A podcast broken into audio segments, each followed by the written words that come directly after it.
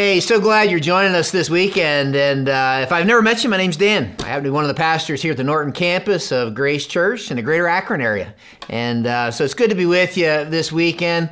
Before we start, just want to say this. Many of you have been watching the news, and we're praying for those in Texas, and you had me watching this in Texas. We're praying for you, and I hope you will continue to be praying for our brothers and sisters in Texas as they're kind of undergoing kind of a tough week, asking God to help and asking us to be the hands and feet of Jesus time like this. And so praying for Texas. We're in the second week of a conversation that we've been having. And if you did not, by chance, get to watch the first week, here's what I'm going to encourage you to do. Stop this video, all right? And go back and watch that first week. I think it's going to help you out with this week. So go ahead and stop this video. Go catch up on the first week. But if you were here last week and following along with this conversation, we're talking about something that Jesus was obsessed with. We're saying this, that if you wanted to describe the ministry, the message, and the life of Jesus using three words, the three words that you would use would be the kingdom of heaven. In fact, I said this last week. You can't really understand the message, the ministry, and the life of Jesus apart from understanding the kingdom of heaven. If you don't understand the kingdom of heaven, here's what might happen. You're going to be tempted in your life to hold on to things, right? Not let go of things because you think if I hold on to them, I'm going to win. Yet when you understand the kingdom and how the kingdom works, you realize that unless I let them go, I might lose, right? I might lose. And so that's what we're taking a look at. And Jesus' very first words in his adult public ministry in Matthew 4. Matthew 4, we're just doing kind of a glance at the book of Matthew, looking at the kingdom of heaven. Matthew 4:17, we looked at this last week. He said this, repent, for the kingdom of heaven has come near. So we just said this. What's the kingdom of heaven? Where is it? When is it? We said this. Where's the kingdom of heaven? Well, it has more to do with rule and reign than realm. It's the space God rules and reigns. When does the kingdom of heaven show up? Well, it's right now, but not completely yet, right? We said it this way, the war's been won, but it's not done, right? We said, what is the kingdom of heaven? It's the right side up message, right? It's the right side up way of living in a world that's upside down. We said this then, how does it show up? Well, it's a message that's proclaimed, but it's a way of life that's demonstrated. See, that's going to help us, right? Gives us some hooks to have the rest of the conversation because the next several chapters kind of break this down. Matthew chapter 4, verse 23 says, after he announces kingdom of heaven, he went throughout Galilee, teaching in their synagogues, proclaiming what? The good news of the kingdom. And then look what he does. It's going to come in handy. Healing every disease and sickness among the people. News about him spread. People brought to him all who were ill, various diseases, suffering severe pain, demon-possessed, having seizures, paralyzed. What did he do? He healed them. Large crowds from Galilee, Decapolis, Jerusalem, Judea, and the region across the Jordan followed him. All of a sudden, Jesus is proclaiming and demonstrating the good news of the kingdom. And so when we look at the next several chapters, here's what we got. We said the kingdom is a message that's proclaimed, and it's a way of life that's demonstrated. So when you look at the next several chapters, chapters 5 through 7 for us, they kind of break it down this way. Chapters 5 through 7 are simply the message of the right side up kingdom that Jesus came to proclaim. And in chapters 8 and 9, which will be next week, is the demonstration of the right side up kingdom. All I want to look at this weekend is the message, right? Chapters 5 through 7. And so if you have your Bibles open, you'll want to turn to chapter 5 of Matthew and then kind of put your finger where chapter 7 is and kind of do this with it. Because if you do this, what you have in chapters 5 through 7 is Jesus' first recorded sermon. It's popularly called the Sermon on the Mount. Maybe that's how you've heard about it, right? Because it's a sermon that he gives on a mountain. And when he gives this sermon, here's what I want you to know, because we're going to read parts of it, right? We're going to kind of do a flyover of it, right? But when you read it, here's what I want you to know. When Jesus was giving his first sermon, it would have left some of the people listening disoriented, discombobulated. It would have unsettled them. It would have sounded unusual to them. And I think it will to you as well. Maybe a good way to illustrate this, raise your hand if you're out there, you ever have driven in a foreign country where they drive on the other side of the road. Anybody ever done that, right? You ever do that? Yeah, that's unsettling, isn't it? Because you get in the car and you're used to getting on one side of the road. That's the way we drive here, right? And all of a sudden, everybody in the country you're in, they drive on the left side of the road. And you realize that everybody's driving in the direct opposite way than you're used to driving. Here's what happens in the Sermon on the Mount. Jesus invites us to drive on the other side of the road, right? And it's gonna feel like we're driving on the other side of the road when we read this. Now, if we're gonna understand what Jesus is doing here in Matthew 5-7, the first thing we gotta do, we gotta slow down a minute, and we gotta look at his audience, because there's something powerful here. Look at your Bibles in Matthew 5, verse 1. Look what it says. It says, when Jesus saw the crowd, so we talked about that end of chapter 4, he went up on a mountainside, sat down, and then it says this, his disciples came to him, and he began to teach them. Now this is interesting, and maybe you never thought of this, but who in the world are his disciples at this point? Well, the easy answer would be say, I bet it was the 12 disciples, because you've heard of that, right? But the truth is, when you read the book of Matthew, it's not until chapter 10 that he gathers together the 12. His disciples at this point are the people who are following him, which consists of who? Well, two sets of brothers that are blue-collar fishermen, Peter, Andrew, James, and John. Beyond them, there are people who are diseased, people who are suffering, people who are marginalized in their society, people that others deemed crazy, people who were on the fringe, people who could not work. And there was no welfare system, by the way. So you know where they lived? More than likely the slums. They were the unimportant. They were the unnoticed. They were the ones who didn't have much influence. They were the least of society. Something must be wrong with them, people might think. Once you get that audience in mind, the words Jesus first speaks in his sermon have electricity. They begin to pop. Because what Jesus does at the very beginning of his sermon is something that would have been familiar to a Jewish audience. He, the preacher, the king, announcing this kingdom, he pronounces blessing. But what would have been unusual is on whom he would have pronounced that blessing. Let's read it, and then I want to help you understand it.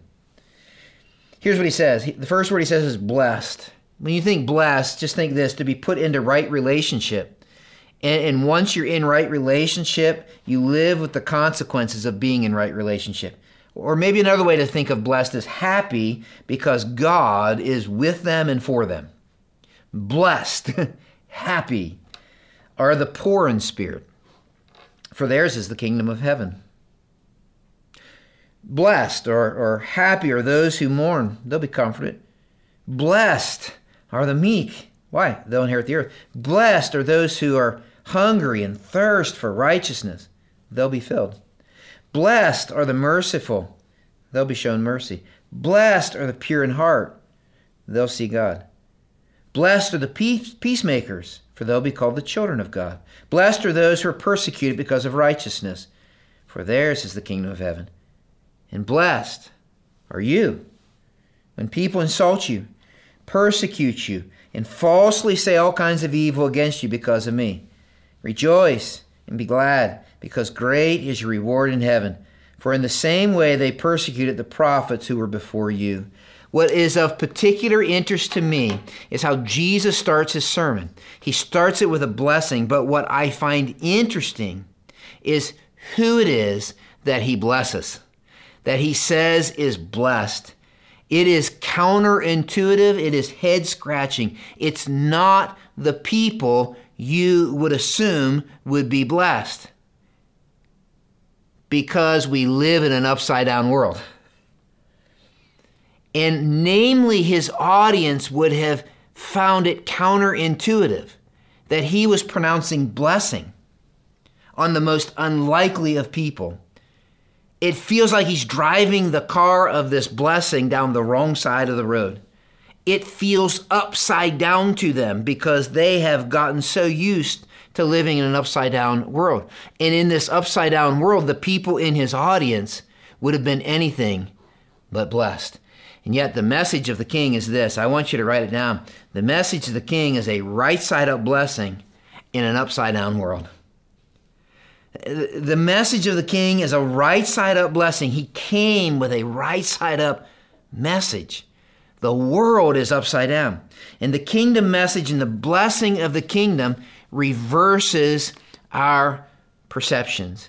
I came across an interesting piece of art. I'm not condoning the artists, and I'm not going to mention their names, but I just found the artwork interesting because of something that maybe it illustrates. These two artists, they put together art, and this is just a picnic table. And as you can see, this picnic table is just full of trash. Cans, Coke cans, beer cans, got BB holes through them, and just looks like trash on a picnic table. And yet what's fascinating is this: when the artist dimmed the lights and then shine a light through the trash onto the back wall, it becomes this masterpiece, the skyline of Manhattan. They did it with another piece of art. They just kind of filled the floor, literally filled the floor with toilet paper and old ice cream cartons and just trash and refuse everywhere, right? And then they did the same thing. They dimmed the lights and shone the light in the back, and all of a sudden you have a work of art. You see, I think in some way there's a sense to which this illustrates what Jesus is doing here. Jesus turns the light of the kingdom message on this pile of people who are perceived to be trash in their society and shows them that the blessing of the gospel of this kingdom is for them. And he said, he pronounces 9 blessings on them. And we are accustomed to taking the 9 blessings separate. And I would suggest don't do that. I would suggest take them all together, almost like a stained glass window. And look at what it says. He says, blessed are the poor in spirit. Begs a question. Is he talking about the economically poor or the spiritually poor? And I would say that probably is a consequence of our upbringing that we would think of those two separate. Don't think of them separate. The fact of the matter is, these are poor people that he's talking to. They're the sick, diseased. They would have lived in the slums. They wouldn't have been able to work. And because they were financially poor, they were seen to have no spiritual clout whatsoever. He says, blessed are those who mourn. Blessed are those who are grieving, he says. Those who grieve and mourn not only over their own sin and kind of what it's done to them, but those who look at the state of their world and grieve, they mourn. He says, blessed are the meek. You know what that means? Blessed are those who are deemed unimportant and out of control. Man, think of the people he's talking to. Blessed are those who hunger and thirst for righteousness. You ever been hungry? You ever been thirsty? Like legitimately thirsty? He's saying this: blessed are those who have a visceral longing to see righteousness. Righteousness just means right relationships. Blessed are those who just so long for it. They're just so thirsty for it. So thirsty to see right relationships between God and man and between people. They hunger for it. They long for it. He says, blessed are the merciful, those who see people who are hurting and in need, and they act with acts of kindness and compassion. He says, blessed are the pure in heart, the people for whom prestige, popularity, and position in this world are not nearly as important as seeing God, as pleasing God. That's what he's saying.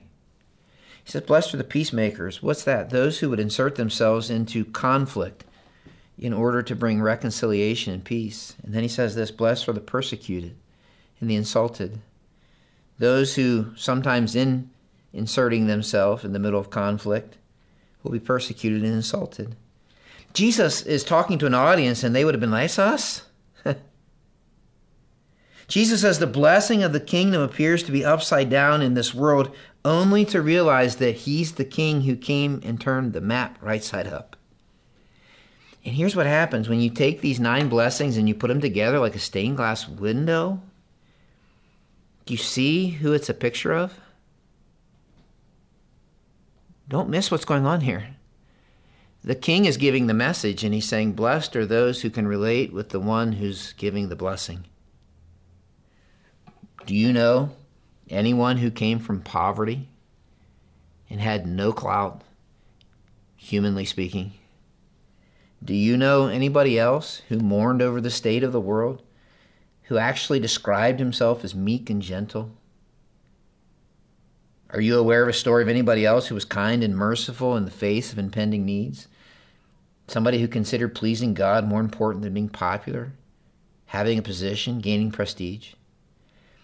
Do you know of someone else who so thirsted for people to be in right relationship with God that they made it their life mission? Do you know of anybody else who inserted himself into the middle of conflict and in so doing was killed, not only insulted? Yeah, the stained glass window of these blessings, when put together, show us this beautiful picture of Jesus. And the king is coming and he's saying, blessed. Blessed. This is the right side up blessing in an upside down world. Blessing in the kingdom, or happiness, is for those, listen, who allow the light of the king to somehow shine through their life in a way that reflects him to the world. That's interesting. It's actually what caused Jesus to say what he said in verses 14 through 16. He says, you're the light of the world. A town built on a hill cannot be hidden, nor do people light a lamp, put it under a bowl. Instead, they put it on a stand. It gives light to everyone in the house. In the same way, I want your light to shine. Why? That they may see your good deeds and glorify the King, your Father in heaven. The message of the King is this right side up blessing in a world that's upside down.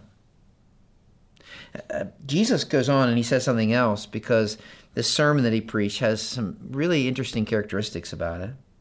Verse 17, he says something interesting. I want you to see this with me, and I want to teach you something here that's so powerful.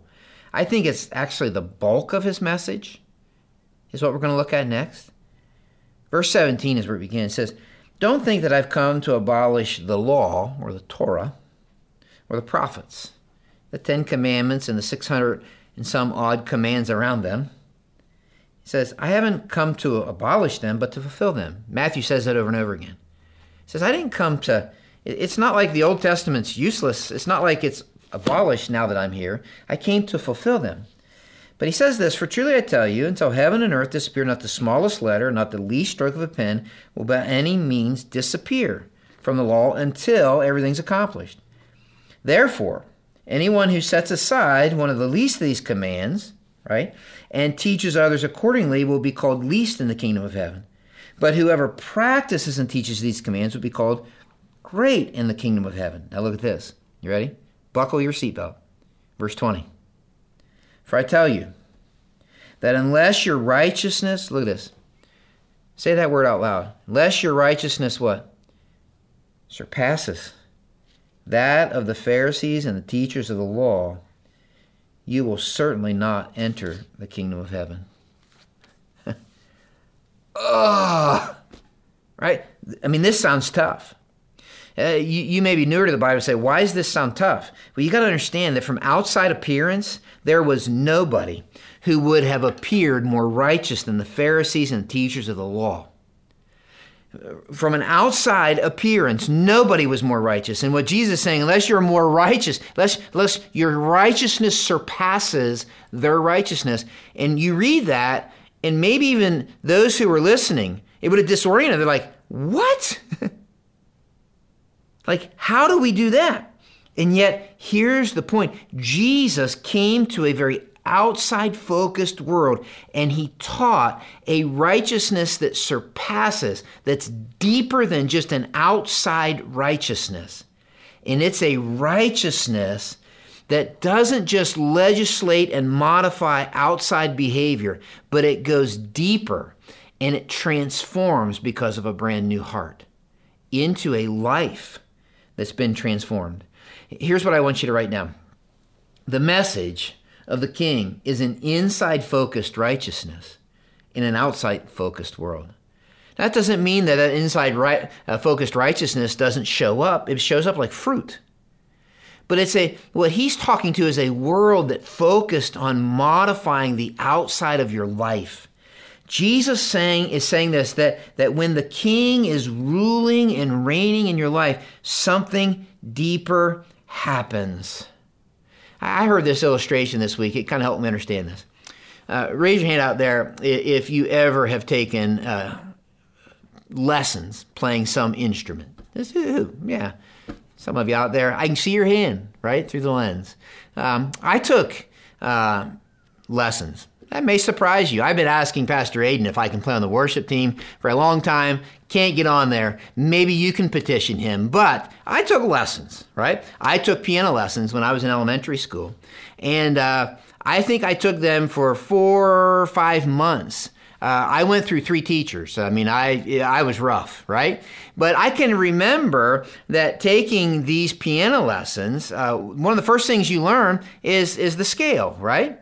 You kind of learn to play the scale, and you kind of begin to just rote memory, begin to play. And I got the scale, right? Like I could get the scale. I was like, man, I was accelerated on the scale. I was really good at the scale. Like, hey, teacher, I can do the scale. My problem was taking that scale and somehow weaving it in so that all of a sudden I could play songs, right? Like, I couldn't play songs to save my life. I could do the do, re, mi, that kind of stuff, like boom, boom, boom, boom, boom, boom. I could do that. But the purpose of the scale is so that somehow it kind of ties together the scale in a way that it plays music that all of a sudden shows up as songs. Listen. Jesus is saying the law is not bad. It's necessary, but it's the scale. It's the scale, so to speak. And following it does not ensure that you're going to play the music of the kingdom. That's what he's saying. When the King takes over my heart, the scale of the law begins to take shape in a way that the music of the King shows up in my life in a deeper way. And that sheet music Jesus talked about. He said, here's how the law and the prophets tie together, the scale of the law and prophets. Matthew 22. You don't need to turn there. Just look at this. Matthew 22, he said this.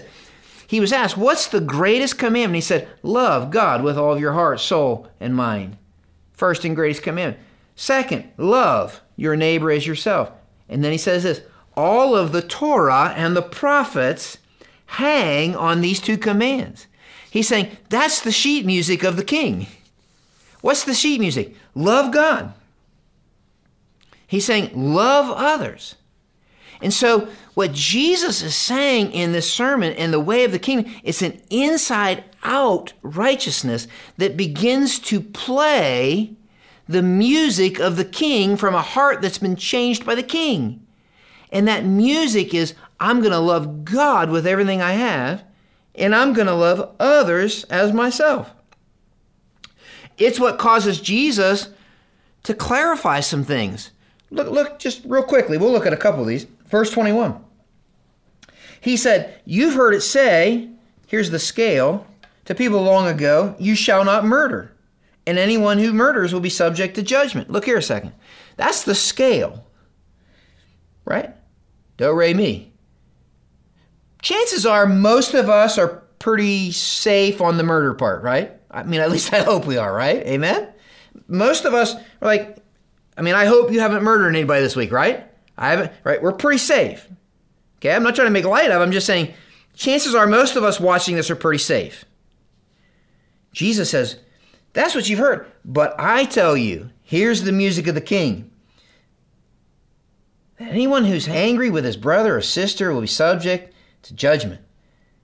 Again, anyone who says to a brother or sister, raka, or this despising term, is answered with court. Anyone says, you fool, be in danger of hellfire.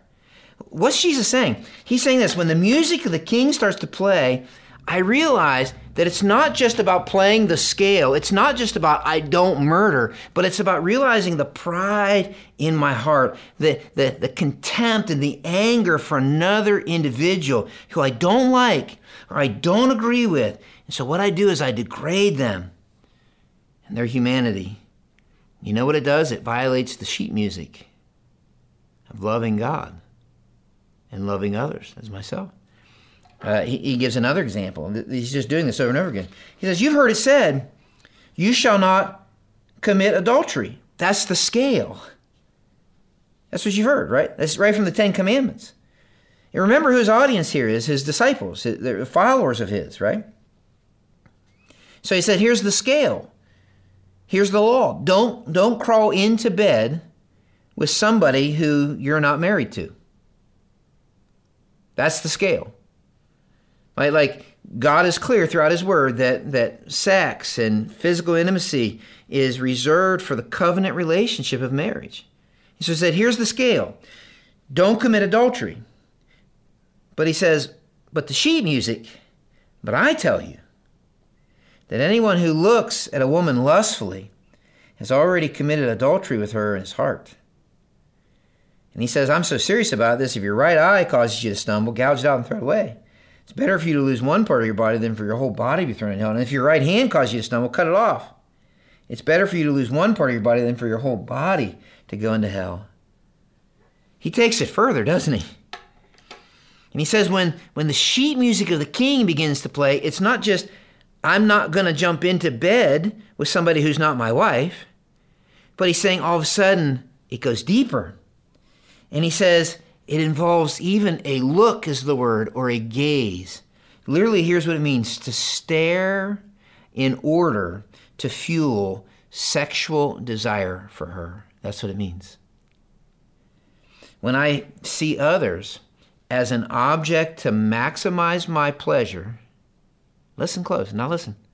When I see others as an object to maximize my pleasure or even minimize my pain, what I've begun to do is I see them as objects to serve my kingdom. And I've stopped playing from the sheet music of the King of Heaven. Let me show you one more example. He says this in verse 38. He says, you've heard it said, eye for eye, tooth for tooth. You take my tooth, I'll take yours. You take my eye, I'll take yours. But I tell you, don't resist an evil person. If anyone slaps you on the right cheek, turn to them the other cheek also. And if anyone wants to sue you, take your shirt. So why don't you be extraordinarily generous and give them your coat as well? If anyone forces you to go 1 mile, go with them 2 miles. Give to the one who asks you. Don't turn away the one who wants to borrow from you. Then he says, verse 43, he says, you've heard it said, here's the scale. Love your neighbor, do re mi, and hate your enemy. Easy. But the sheet music of the king is, I tell you, love your enemies. When you start playing from the king's sheet music, and pray for those who persecute you. You see, Jesus says, unless your righteousness surpasses just playing the scale, this outward appearance of being righteous, he says, unless it surpasses that, you'll never be playing from the sheet music of the king, which surpasses an external adherence to the law. He doesn't just stop there. Stay in your Bibles for a minute. Let this come alive. He doesn't just cover the things that we shouldn't do. But he says when you play the king's sheet music, it affects what you do. Look at verse 1, chapter 6. It says, oh, it's not just the things you shouldn't do. It's be careful not to practice your righteousness in front of others, to be seen by them. If you do that, you have no reward from your Father in heaven. What he's saying is not just avoiding the wrong things, but it's doing the right things for the right reasons. That's what he's saying. When I do my acts of righteousness to be seen by others, here's what happens. Listen, so key. When I do my acts of righteousness to be seen by others, I've stopped playing from the sheet music of the king. I'm not doing them out of love for God and love for others, but now others are a pawn to massage my love for me. Because when they see me do my acts of righteousness, then they'll be impressed with what? Me. So that's why you can read this on your own. But verse 2, he says, hey, when you're helping somebody out, don't go blow a trumpet. Look at me, I'm helping somebody, right? Verse 5, he says, when you pray, don't stand on the street corner and give this flowery prayer so people are impressed with how you pray and love you. Verse 16 says, when you fast, don't make your face look so everybody's like, oh man, it's incredible, your devotion, so that they are impressed with you and love you. He says, when that happens, you're adhering to some external things, but you're not playing from the internal sheet music of the King. And the thing that ties the law and the prophets together is this: love God with all your heart, soul, mind, and strength, and love others. All the law and the prophets hang on those two things. Jesus said some other things in this sermon. Not only did he say the message of the King is an inside-focused righteousness in an outside-focused world, it's a right-side-up blessing in an upside-down world. Look at verse 19 real quick. We'll make quick work of these last two. It says, don't store up for yourselves treasures on earth. Moth, vermins, I like that word, right? Vermins, destroy. That's what Pastor Aiden talks about in his attic, right? Vermins, right? And where thieves break in and steal. But store up for yourselves treasures in heaven where moths and vermins do not destroy and where thieves do not break in and steal. For where your treasure is, there your heart will be also. Go down to verse 31. He says, so don't worry, saying, what shall we eat, or what shall we drink, or what shall we wear? For the pagans run after these things. Your heavenly Father knows that you need them. But here's key, underline this in your Bibles, but seek first his kingdom and his righteousness, and all these things will be given to you as well. Therefore, don't worry about tomorrow, for tomorrow will worry about itself. Each day has enough trouble with itself. What's he talking about here? Well, he's talking about your treasure, and Jesus is simply teaching a truth that's easy to observe. You and I treasure what we seek, and what we seek we treasure, and what we treasure, listen to this, has the affection of our heart. You know that. What we treasure has the affection of our heart. Here's the principle. The principle that Jesus is teaching is this, is that the message of the King is to seek first his kingdom in a seek first my kingdom world. We live in a world where it's like, I want to seek my kingdom first. And what Jesus is saying is this: you can tell what you treasure by what you're storing up and by what you're worried about. Write that down somewhere. No slide for it. You can tell what you treasure by what and where you store up things, and by what you worry about. You're saying, didn't help me understand. Well, let me ask you, what are you storing up today? What are you storing up? Maybe write these questions down. Think about them. Ask yourself these questions. What occupies your time and your energy? Maybe this question: where do you put your best efforts? What endeavors get the very best of you? That might be where you're storing up your gifts, your talents.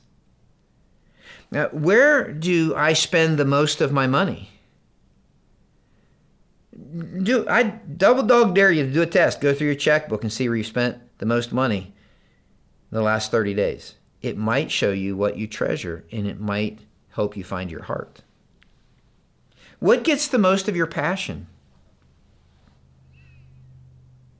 You see, whatever I store up is going to tell me what I treasure, and what I treasure is going to, when I open the treasure box, wherever that's at, my heart's going to be there.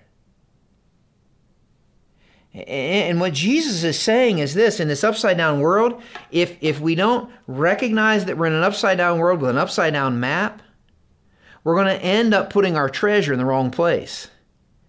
And wherever we put our treasure, time, energy, gifts, talent, money, whatever it is, our heart's going to be there. Our affections are going to be there because this world is upside down. And so I can look at what I have stored up, where my energies go, where my finances go, where my passions are directed, and see where I store up treasure. There's another way I can tell, though, what it is I'm... It's by what I'm worried about. what I'm worried about. Maybe you could write some of these questions. What is it that preoccupies your thoughts? What gets you up in the middle of the night? What are you most afraid of losing? I heard somebody say this. Whatever you're most afraid of losing might be what you worship. I love that statement. So I say, what are you working the hardest to keep? Here's the point. I don't want to be labored. It kind of is a simple point that Jesus is making. But he's saying, this upside down world, here's what it is. Seek first my kingdom. And Jesus comes and he turns the map over and says, no, if you seek first his kingdom and his righteousness, all of a sudden you're going to begin to see things the way the king sees them. See, it's easy when the map is turned upside down to be preoccupied with my kingdom, to make a priority my kingdom, to allow my attentions and my worries to fade into my kingdom. And what Jesus in the message of the kingdom says is, when I turn the map right side up, I seek first his kingdom. It's a seek first his kingdom message. It's an inside out righteousness message. It's a right side up blessing message, which leads to this last thing that just strikes me. And this is where we'll end. But in chapter 7, in this message, and you can almost feel his audience like, whoa, we've not heard anything quite like this before. In fact, the whole sermon ends that way. We've never heard anybody teach like this before. That's how unsettled they were. Go to the very end of the sermon, and you'll see that's what it says. It says this in chapter 7, verse 1. Jesus says, do not judge, or you too will be judged. Can I just say this? This is interesting. These are some of the most quoted words of the Bible, whether somebody's read the Bible or not. It feels like everybody's saying that nowadays. Don't judge, right? Don't judge me. And when we just leave it there, we kind of miss what Jesus is saying. He says, in the same way you judge others, you'll be judged. With what measure you use, will be measured to you. Why do you look at the speck of sawdust in your brother's eye? Let me ask you a question before I go any further. According to what Jesus is saying here, does my brother have a speck of sawdust in his eye? Does he? Yeah. He says, why do you look at that speck of sawdust in his eye? So he has a speck in his eye. There's something in his eye. But he says, but you pay no attention to the plank in your own eye. How can you say, let me take the speck out of your eye, when all the time there's a plank in your eye?